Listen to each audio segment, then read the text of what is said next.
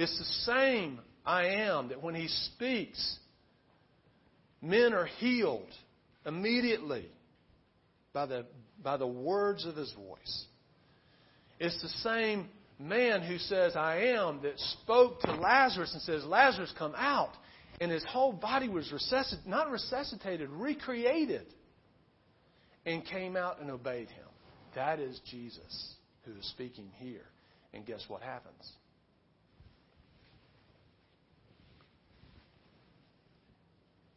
Judas, who betrayed him, was standing with him. And when Jesus said to them, I am he, they drew back and they fell to the ground. The Greek literally intends for us to understand they were pinned to the ground. Think about that. They are anticipating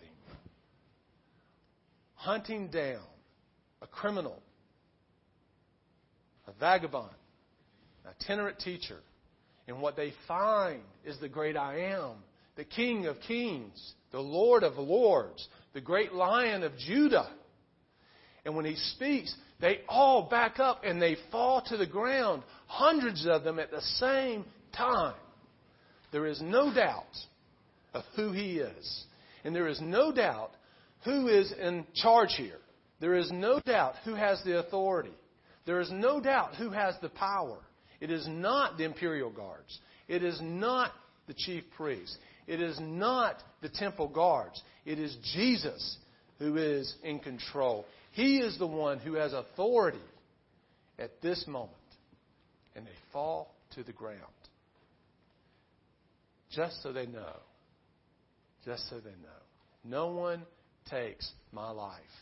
John 10, but I freely give it. Verse 7. So he asked them again, Whom do you seek? And they gathered themselves. It's almost comical. You almost picture someone almost raising their hand for permission to speak. Whom do you seek? And they said, Jesus of Nazareth. And Jesus answered, I told you that I am He. So if you seek me, let these men go. And this was to fulfill the word that he had spoken. Of those whom you give me, I have lost none, no one. And then Simon Peter, having the word, drew it, or having a sword, drew it and struck the high priest's servant and cut off his right ear. So he's not trying to cut his ear off. He's trying to cut his head off and misses. And he cuts the servant's ear off. And the servant's name was Malchus. Now there's a reason John says, and the servant's name was Malchus. Is to allow us to understand that this really happened. There's an eyewitness here. And what does Jesus do? So Jesus said to Peter, Put your sword into its sheath. Shall I not drink the cup that the Father has given me? Now get this. When Jesus is doing this, he's not saying, Peter, put your sword away. You might get somebody hurt. I, I need to give myself up so they don't hurt anybody else.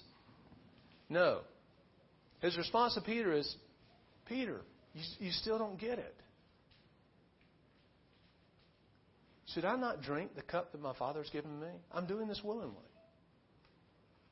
I'm submitting to the Father, not to these men. I, you know, and I think it's in uh, Second Kings where uh, it's either Elijah or Elisha, where there was a band of 50 so. The king, the the um, the king wanted to, to come and capture uh, the prophet, and the prophet's sitting on the wall, and, the, and there's 50 men that come, and they said, and he says the same thing. Who do you seek? Well, we're seeking the prophet.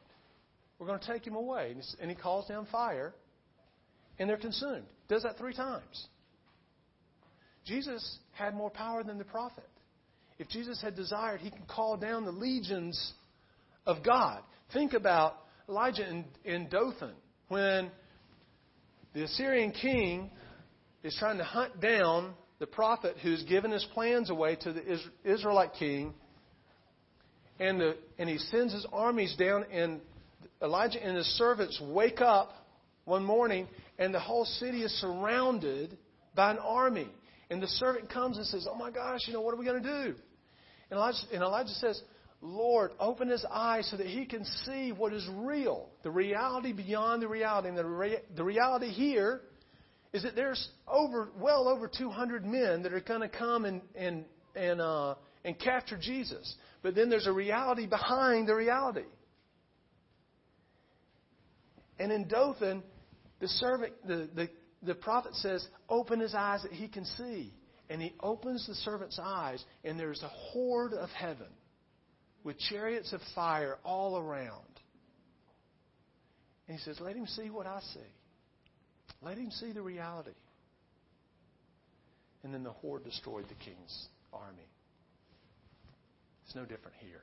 And, and yet, he is not calling the armies to come and destroy the cohort or the band. He withholds and says, I am stepping into the Father's will, not to these men's will. And think of the great mercy and grace of King Jesus, even here. Even in this situation, Jesus' first response is not of his welfare, but the welfare of those around him. Both Peter and the disciples, when he says, I told you I'm he, if you come from me, let them go. He's thinking of them, not himself. And then when Peter goes to strike the servant's ear off, we hear later is in another in one of the other gospels where Jesus picks up the ear and he heals the servant. Even his enemies are blessed by his grace. In John 1:14, this is a great picture of this of God of Jesus demonstrating who he was. In John 1:14 it says, "And the word became flesh and dwelt among us, and we beheld his glory." Glory as the only begotten from the Father, full of grace and truth. And Jesus, even in this hour, is demonstrating grace. Grace to his men to protect them because they are his sheep. And even to restore and heal a servant of his enemies. What an incredible Savior we have. What an, what an incredible King we serve. That the righteous one who had the power to create, the righteous one who had the power to destroy, was also the one who healed. He was also the one who touched the leper. He's also the one who was gentle to the to a, a non-Jew woman, and he loved children. What an incredible picture of both the strength and majesty and power of Jesus and his incredible grace and mercy and gentleness. What a king we serve. Verse 12. So the band of soldiers and their captain and the officers and the Jews arrested Jesus and bound him. And first they led him to Annas, for he was the father in law of Caiaphas. Had, Annas had been uh, the high priest earlier in that century. And he had five sons and his son in law, and they, they took after him. He was deposed by the Romans earlier. Um, but first he goes to uh, Annas, who was the father-in-law of Caiaphas, who was the high priest that year. And it was Caiaphas who had advised the Jews that if uh, that it would be expedient that one man should die for the people. How ironic. He did not understand. In verse 15, Simon Peter followed Jesus, and so did another disciple. Since, the, since that disciple was known to the high priest, there, um, most people think that that's John. When John is referring to himself, he says another disciple.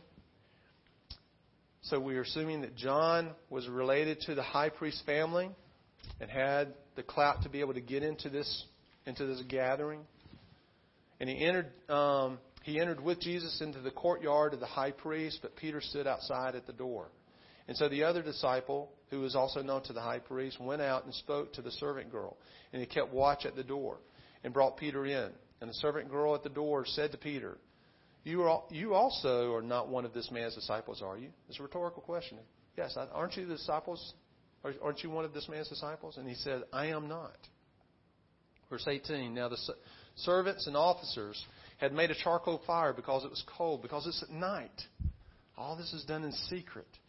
And they were standing and warming themselves. And Peter also was with them, standing and warming himself. And the, and the high priest questioned Jesus about the disciples and his teaching. So we want to know about your relationships we want to know about your theology. And Jesus answered him and said, I've spoken openly to all the Jews, uh, or where all the Jews come together.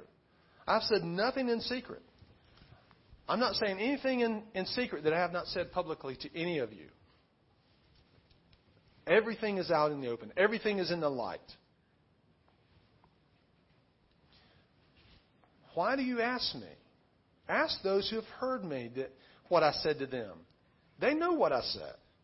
And when he said these things, one of the officers standing by struck Jesus with the back of his hand, saying, Is that how you talk or how you answer the high priest? Jesus answered him, If what I said is wrong, bear witness about the wrong. But if what I said is right, why do you strike me? Then Annas sending bound to Caiaphas the high priest. Now, we're going to close this up soon. Jesus has entered into an illegal trial here. There are laws of the Sanhedrin. If you were to be brought to trial, it would be done in open, not in secret, during the day, not in the dark. You were not to question. It was almost the same as our laws. You were not allowed to question the defendant. He was not. He would not have to give testimony of himself. Usually, what would happen if there was a, an offense, they would bring the defendant in, and then first they would bring character witnesses that would vouch for his honesty and integrity. And then they would bring the witnesses that had something against him. And none of this is happening. Annas is, is bringing him to him at night with soldiers, and we find out through the other Gospels that he was beaten, he was slapped, he was humiliated, he was spit upon. Everything is illegal. Everything is in the dark. So think about Jesus' response to them. Jesus says, Everything I've said, everything I've done has been in the full light of day. Nothing has been in the dark. Nothing is in secret. Everything is in the light. And yet, everything you're doing is in the dark, is in the secret the irony of his response. He's simply saying, You're violating your own laws by what you're doing and heaping guilt on them. And yet we know the scripture says in John 3 19 and 20, the light has come into the world, and the people love the darkness rather than the light. Why? Because their works are evil. For everyone who does wicked things hates the light and does not come into the light, lest the work should be exposed. Jesus is exposing the lies. Jesus is exposing the darkness. Everything that is good, everything that is noble, everything that is right is being demonstrated by Jesus. And yet, those who love the darkness rather than the light hate the deeds of Jesus. He has completely fulfilled the law of God, yet he has violated the traditions of man. That's why they are bringing him to trial. Not because he has broken God's law, but because he has been so arrogant to violate their traditions. That's why they hate him. Because he is challenging their authority in their kingdom, not God's and it's all coming to light. Now, Simon Peter was standing and warming himself, and so they said to him, so he's already denied Christ once. You also are not one of his disciples, are you? He denied it and said, I am not. And one of the servants, high priest, a relative of the man whose ear Peter had cut off, asked, Did I not see you in the garden with him? And Peter again denied it. In Matthew 26, 17, he says, And then he began to curse and to swear, I do not know that man. And immediately the rooster crowed. And Luke gives us insight that as he heard the rooster crow, Jesus turns his glance to Peter. And Peter remembered everything He says he went out and he wept bitterly. But even in that, guys, the grace and the mercy of God through his son Jesus, when he was in the garden, and Jesus says, Peter, you got to pray because Satan is asked to sift you like wheat. And he said something interesting. He says, so he's, he's asked to sift you like wheat, and guess what? You're going to deny me. He's already told him, you're going to be the traitor. You're going to be the betrayer. But what he also said in the garden was when you return, when you're restored, go and encourage your brothers. That even though Jesus knows that Peter will betray him not once, not twice, but three times in the last cursings and, and swearing, Jesus says, I'm going to restore you. And when you return, I want you to encourage your brothers. What a great picture of God's grace. That even in the midst of knowing of the betrayal, He gives mercy. So, how do we apply this? How do we take this passage and understand what God may want to change about us, know about Him? What difference does this make in us? First, I would say is after reading this, my desire for myself and for you would that we would have a clearer picture of the majesty and the grace and the mercy and the authority and the power of Jesus. That we would be enamored by our great King who is no longer,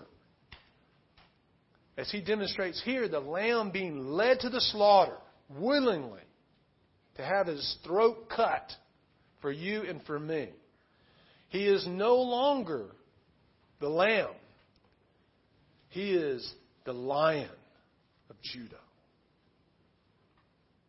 full of grace, full of power, full of glory, as we sang earlier. So, my prayer for us is that we would be enamored by that great King, that we would be drawn to that great King. The other thing I think we need to understand is every single one of us in this room are either Peter or Judas. We are all betrayers. We are all traitors. We are all deniers. Every single one of us. None of us have clean hands. It drips with the blood and the guilt that we put on Christ because of our rebellion. Our response to that is interesting because Judas, he was the betrayer. What was his response? He was remorseful and he went out and he hung himself.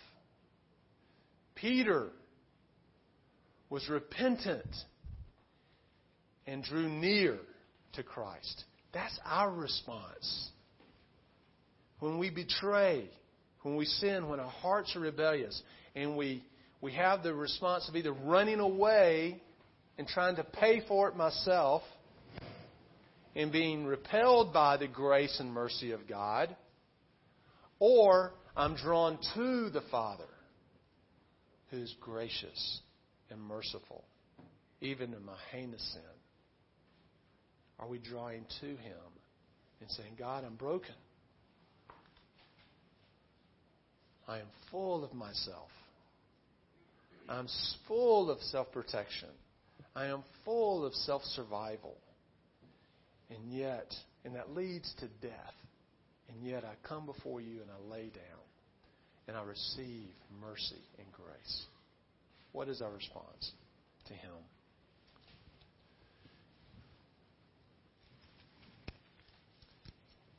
And then are we giving grace to others? Those that have experienced that kind of mercy, those that have experienced that kind of power, give their lives away because we take after our Savior, our King. Seek first His kingdom and His righteousness. And all these things we seek would be given to us a hundredfold. We serve a great, great King. Let us worship him well. May we follow him well. May we live for his great kingdom in everything we do in our homes, in our community, in our church, at our workplace. Let me pray for us. Father, thank you for your word. Father, thank you for your grace and your mercy toward us. We cannot imagine because we would never do the things that you do. Someone with as much authority and power as you have, you gave yourself willingly on our behalf. And Lord, we are overwhelmed by that. Lord, may it lead us to fall down at your feet, not in fear, but in gratitude and worship before you. Thank you, O Lord, for all that you've done for us. In Jesus' name, amen.